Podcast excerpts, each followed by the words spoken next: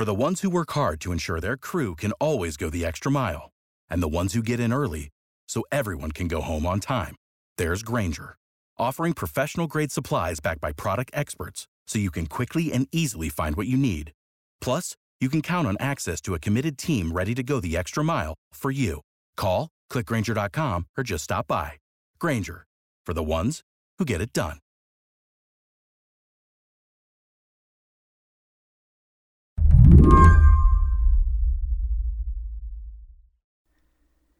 When I heard Texas Democrats were playing hooky from their special legislative session as a way to protest a Republican bill limiting who can vote and how, I had one thought. Again?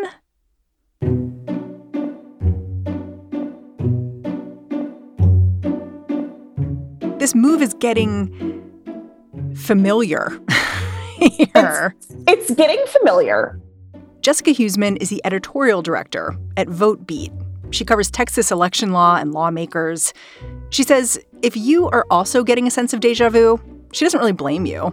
Texas Democrats did walk out of another legislative session over the very same bill just a couple of months back. But this time, she says, the stakes are higher.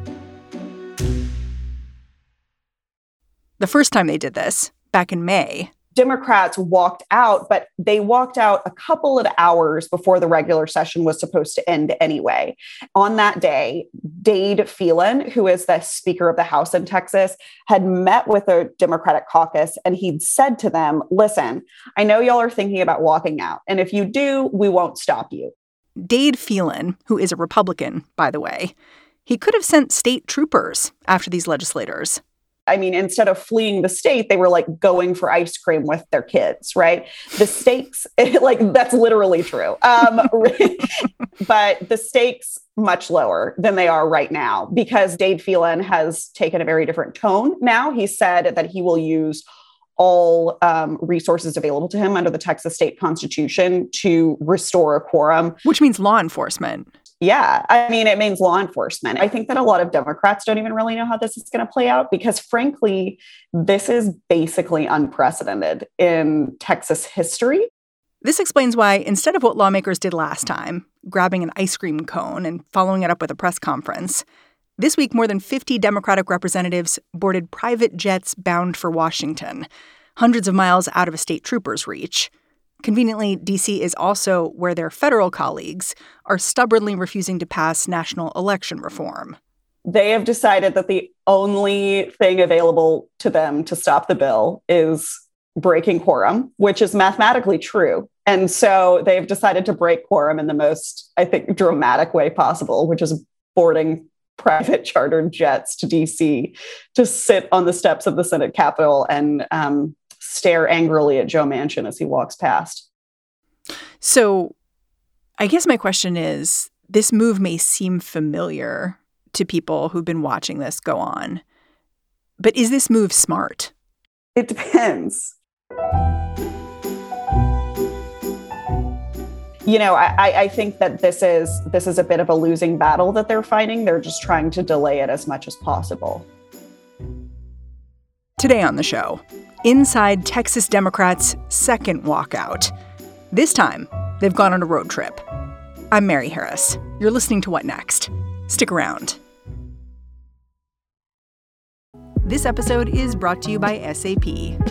First, the bad news SAP Business AI will not help you generate cubist versions of your family's holiday photos, but it will help you understand which supplier is best to help you roll out your plant based packaging in Southeast Asia or identify the training your junior project manager needs to rise up the ranks, or automate repetitive tasks while you focus on big innovations.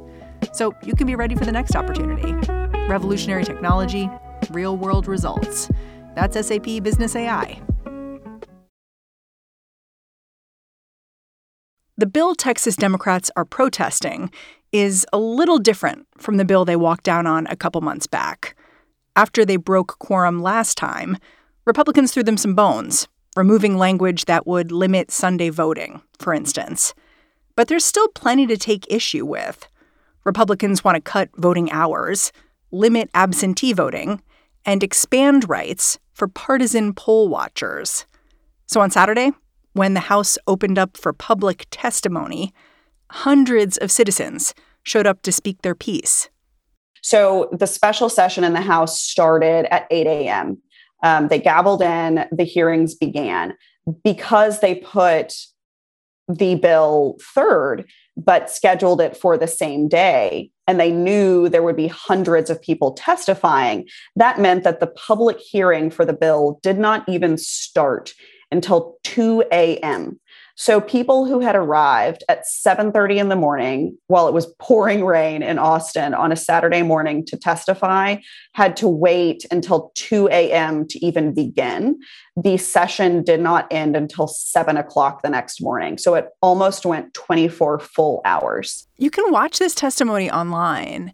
And it is really striking to me to watch it because when the public testimony is set to begin, there's this switch in how the legislators are behaving. Like immediately beforehand, it's kind of a clubby atmosphere. They're asking, like, hey, where'd you go to high school? Like, hey, oh, you're from Odessa? And then, boom, the public is testifying. And it's just a totally different vibe. Like, one of the first people to testify is a guy in a wheelchair. Okay. The floor is yours, sir. Uh, vehemently against the bill. And, you know, I'm here early this morning. I was here, you know, early yesterday morning. We got less than 48 hours notice that these two hearings were happening simultaneously. So I'm here partially because you need to see the people that you're affecting. That's why everybody else is here too. And and that's what's really I think kind of stunning about the public show of opposition to this bill, which is that we did only have 48 hours that it was going to be heard. And we only had 24 hours notice as to when the bill was only produced. The text of the bill was only produced 24 hours in advance. It's a very long bill. Legislators who were having to question witnesses on the floor hadn't even had a chance to read the full bill. Um, and, and so it was a very rushed proceeding. And then at the very end of both the Senate and the House hearings, the Republicans voted it straight to the floor. None of them changed their minds. So So none of this testimony made a difference. Not even a bit. No. The, the, I think that everybody had made up their minds from the beginning. And I think that that is really what set the Democrats' plan in motion, which was that, like, even if what they did was technically allowed under the rules, they made it as difficult as possible to speak in opposition to the bill. They made it as difficult as possible for the public to get transparency on the bill hearing because it was at three o'clock in the morning. And then at the end of all of that, putting the public through all of that, they voted it straight to the floor anyway, without considering any Democratic amendments, without making any substantial changes to the bill, and without really hearing what the people who were speaking in opposition to the bill were saying. And I feel like we should just say like nearly 500 people said they wanted to talk about this bill. About 400 of those said they were opposed to the legislation. So it was overwhelming who in the public showed up here. Right, absolutely overwhelming. And and I think that you know, it says a lot about the current state of Texas politics that not only did they not change their minds, but they also chose not to moderate the legislation in the ways that the public was specifically asking them to.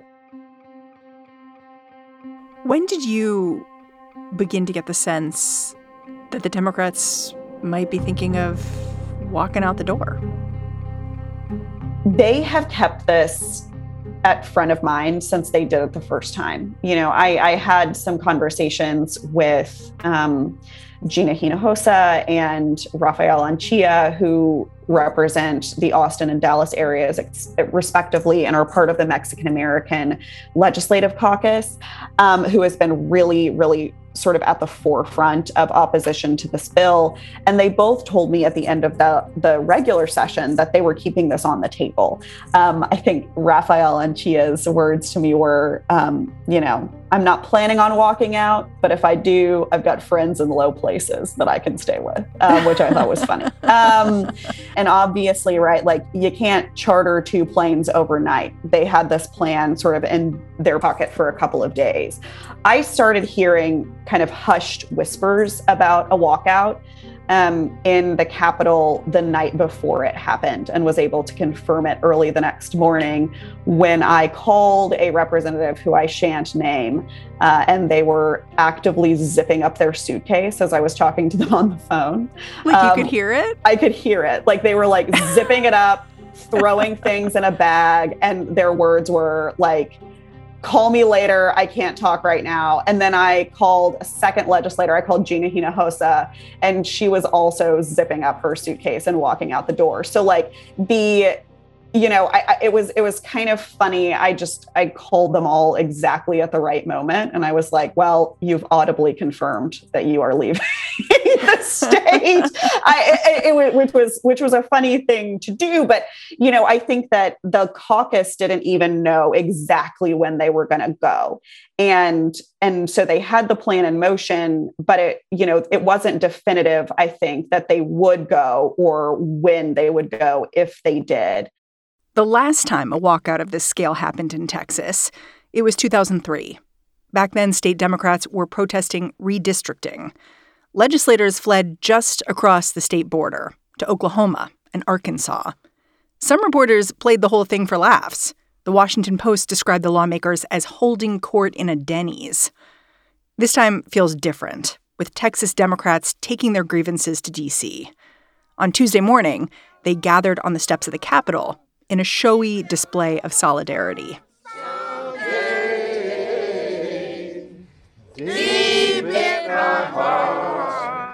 I do believe we will overcome someday. I, you know, what they have said to me is that they're waiting for federal legislation. I, like, I don't think that it is it is an exaggeration to say that Texas Democrats are pissed at their national counterparts um, because their perspective is, you know, we're walking out, we get paid $6,000 a year. You have a majority in Congress and you get paid full time to do this job. Like, what the hell are you doing? And and and I mean, they they have been like they have not minced words when they have said those things to me. Um, I think the night that he walked out of the regular session, Rafael Anchia called me and he said, you know, we wouldn't have to do this if Democrats would just pass the damn bill. And you know there there's a lot of simplifying in that. I mean it's not an easy road for democrats to pass a voting rights bill in congress. They've got a majority but they would still need 10 republicans unless they achieved filibuster reform and that doesn't seem hugely likely.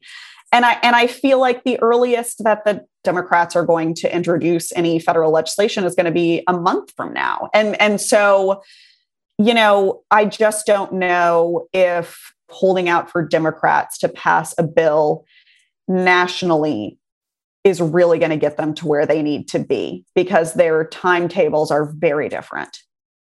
Jessica says the top priority for these Democrats is to figure out a strategy. They are juggling the concerns of all kinds of constituents. Some of them care about the voting rights issue, some do not. So the end game here, it's a little unclear, especially when Texas Republican Governor Greg Abbott can continue to call special session after special session to try to get what he wants. I think that there are a couple of, of different end games, which is, I think, setting a lot of Democrats' teeth on edge, right? Because the the caucus is not a, is not necessarily in agreement around what the end game is. Some of them say that the end game is that they're waiting it out until the job is done in DC, which people like Gina Hinojosa and Rafael Anchia are interpreting as the Democrats in DC pass something, um, which might take a month and a half or more, or they might never do that. Um, other Democrats say that the end game is forcing Republicans to moderate the bill, and then they'll return and vote on it once it's moderated. That could cause a problem. That could cause a problem. And it doesn't surprise me because if you think about, you know, I grew up in Texas. I love this state. I live here now. I own a house here. I'm going to live here for the rest of my life. Like I'm Texas through and through. And what's always bothered me about the sort of media perception of Texas and the public perception of Texas is it's this one big state that is all the same all the way down. But it's just not true. And if you think of Texas even geographically, you can realize that this state is not one cohesive place. Everybody has such a different motivation. And so there are Democrats who represent far more socially conservative areas than others. And those areas are not going to look kindly on their Democratic representatives, just like busting out and skipping out on the job. Uh, and, and so I think that these these motivations are really going to kick into play in a couple of weeks when the rubber meets the road and nothing is happening. I mean, I'm mindful of the fact that back in 2003, it just took one Democrat breaking ranks, heading back to Austin to get the redistricting plan through. Yeah. And so I wonder how many Democrats would the Republican Party need to pick off now? That's not clear to me because I don't know exactly how many have left. 51 needed to leave. I believe that around 58 have. So if seven come back, then the quorum is restored. And they don't just have to come back for the legislature, right? One of them could have a sick kid, right? One of them could have a, an emergency at the business that they own and be forced to return to the state. And then they would be fully within DPS's sights, the, the Department of Public Safety in Texas, they would be like completely within their rights to return them to the Capitol. And so, you know, that's why staying away for this long is so hard, especially in a situation in which this is not their full time job. Um, and and they do have so many other reasons to return than just the legislature. I think that the calculation that Abbott is making right now, Governor Abbott, is that they just can't stay away forever. And he's right, they can't. When we come back, Texas Democrats have made their big move, but will it pay off?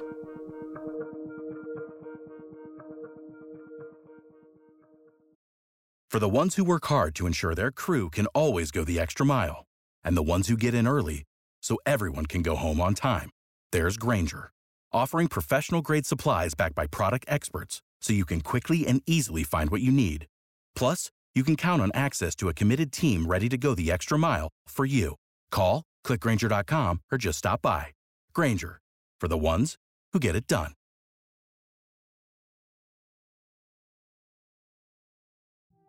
Invasion of Taiwan with likely today in the Middle East. What happens in Ukraine has consequences for what's happening around. AI. Hello, listeners. I'm Gabrielle Sierra, host of the Why It Matters podcast from the Council on Foreign Relations. Look, the world of international affairs can feel overwhelming and complex, but it also shapes our lives every single day. So it pays to know what's going on out there. Why It Matters is a foreign policy podcast for the rest of us. And with a little bit of humor and a lot of questions, we're here to break down global topics and bring the world home to you. So join us every two weeks on Why It Matters, wherever you listen.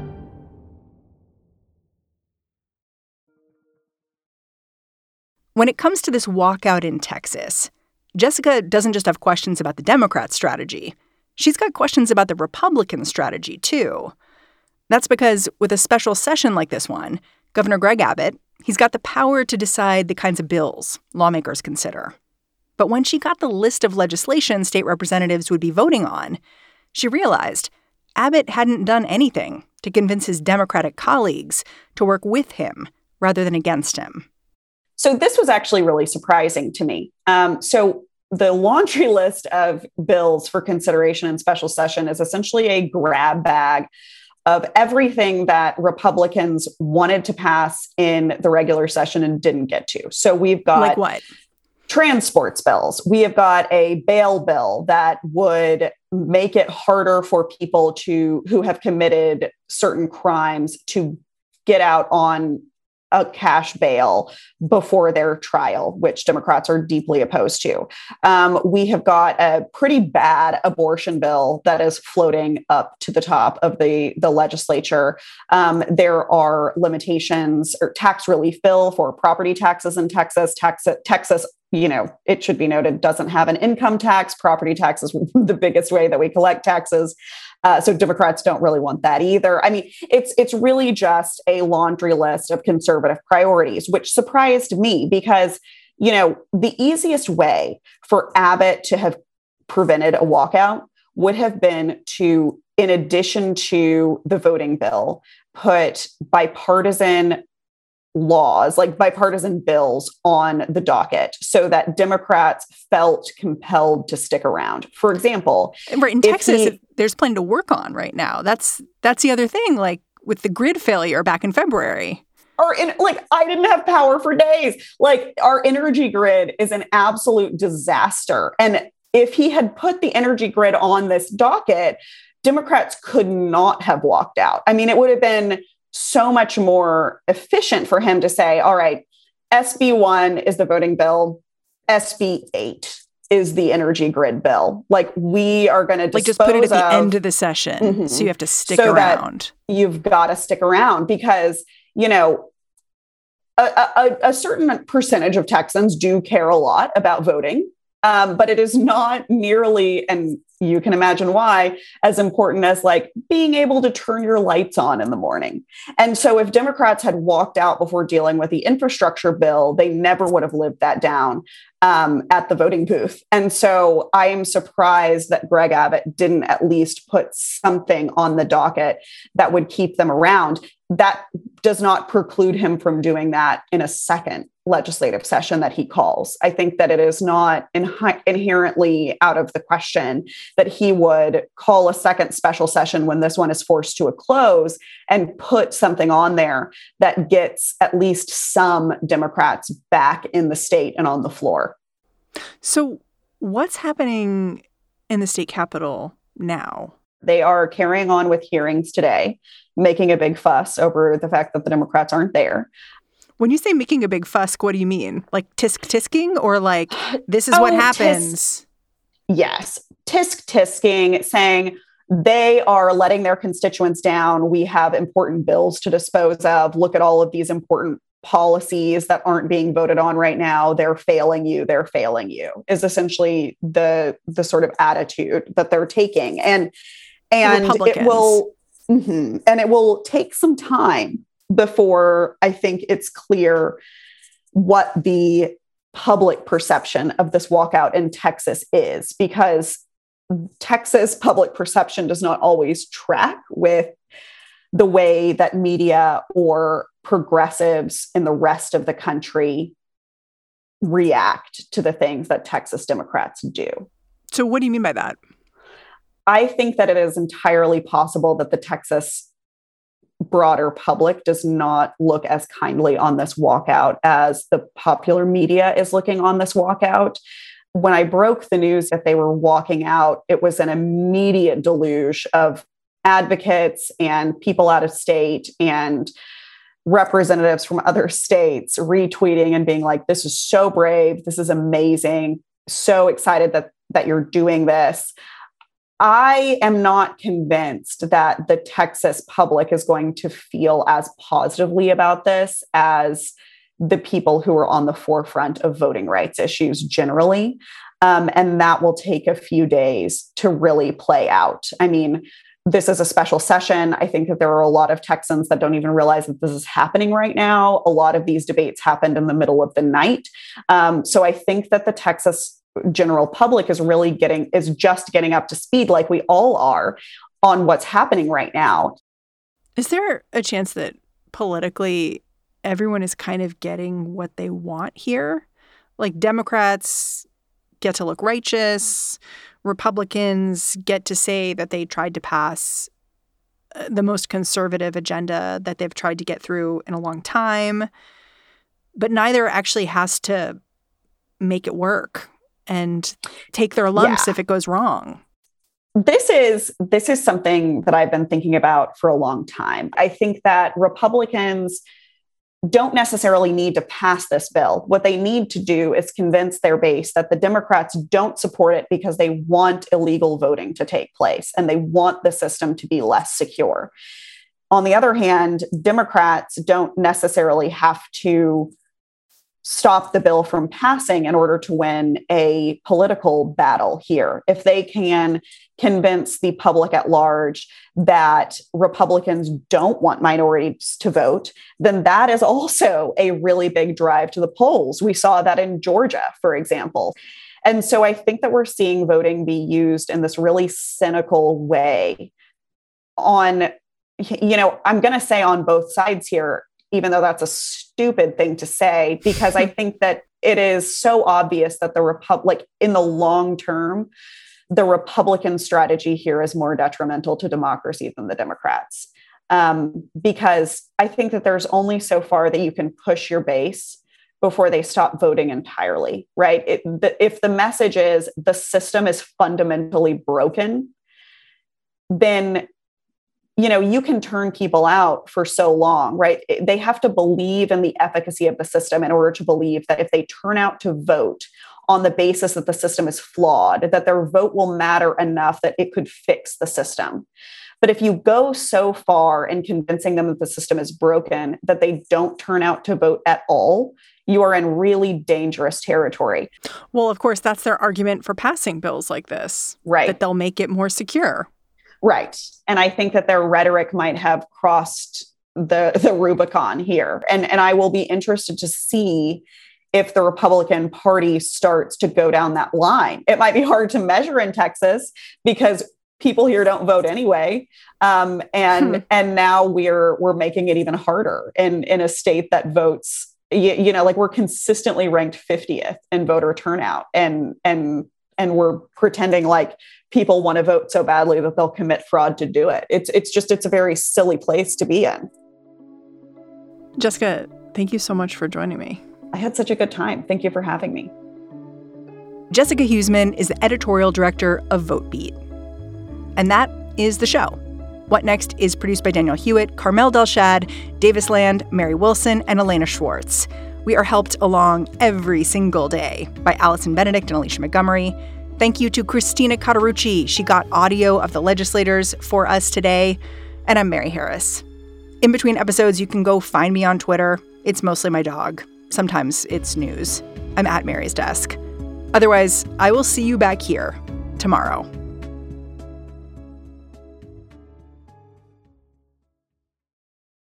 Without the ones like you, who work tirelessly to keep things running, everything would suddenly stop Hospitals, factories, schools, and power plants, they all depend on you. No matter the weather, emergency, or time of day, you're the ones who get it done. At Grainger, we're here for you with professional grade industrial supplies. Count on real time product availability and fast delivery. Call clickgrainger.com or just stop by. Grainger for the ones who get it done. I'm Dahlia Lithwick, and I'm host of Amicus, Slate's podcast about the law and the U.S. Supreme Court. We are shifting into high gear, coming at you weekly with the context you need to understand the rapidly changing legal landscape.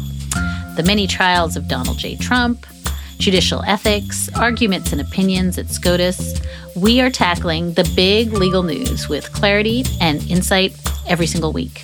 New Amicus episodes every Saturday, wherever you listen.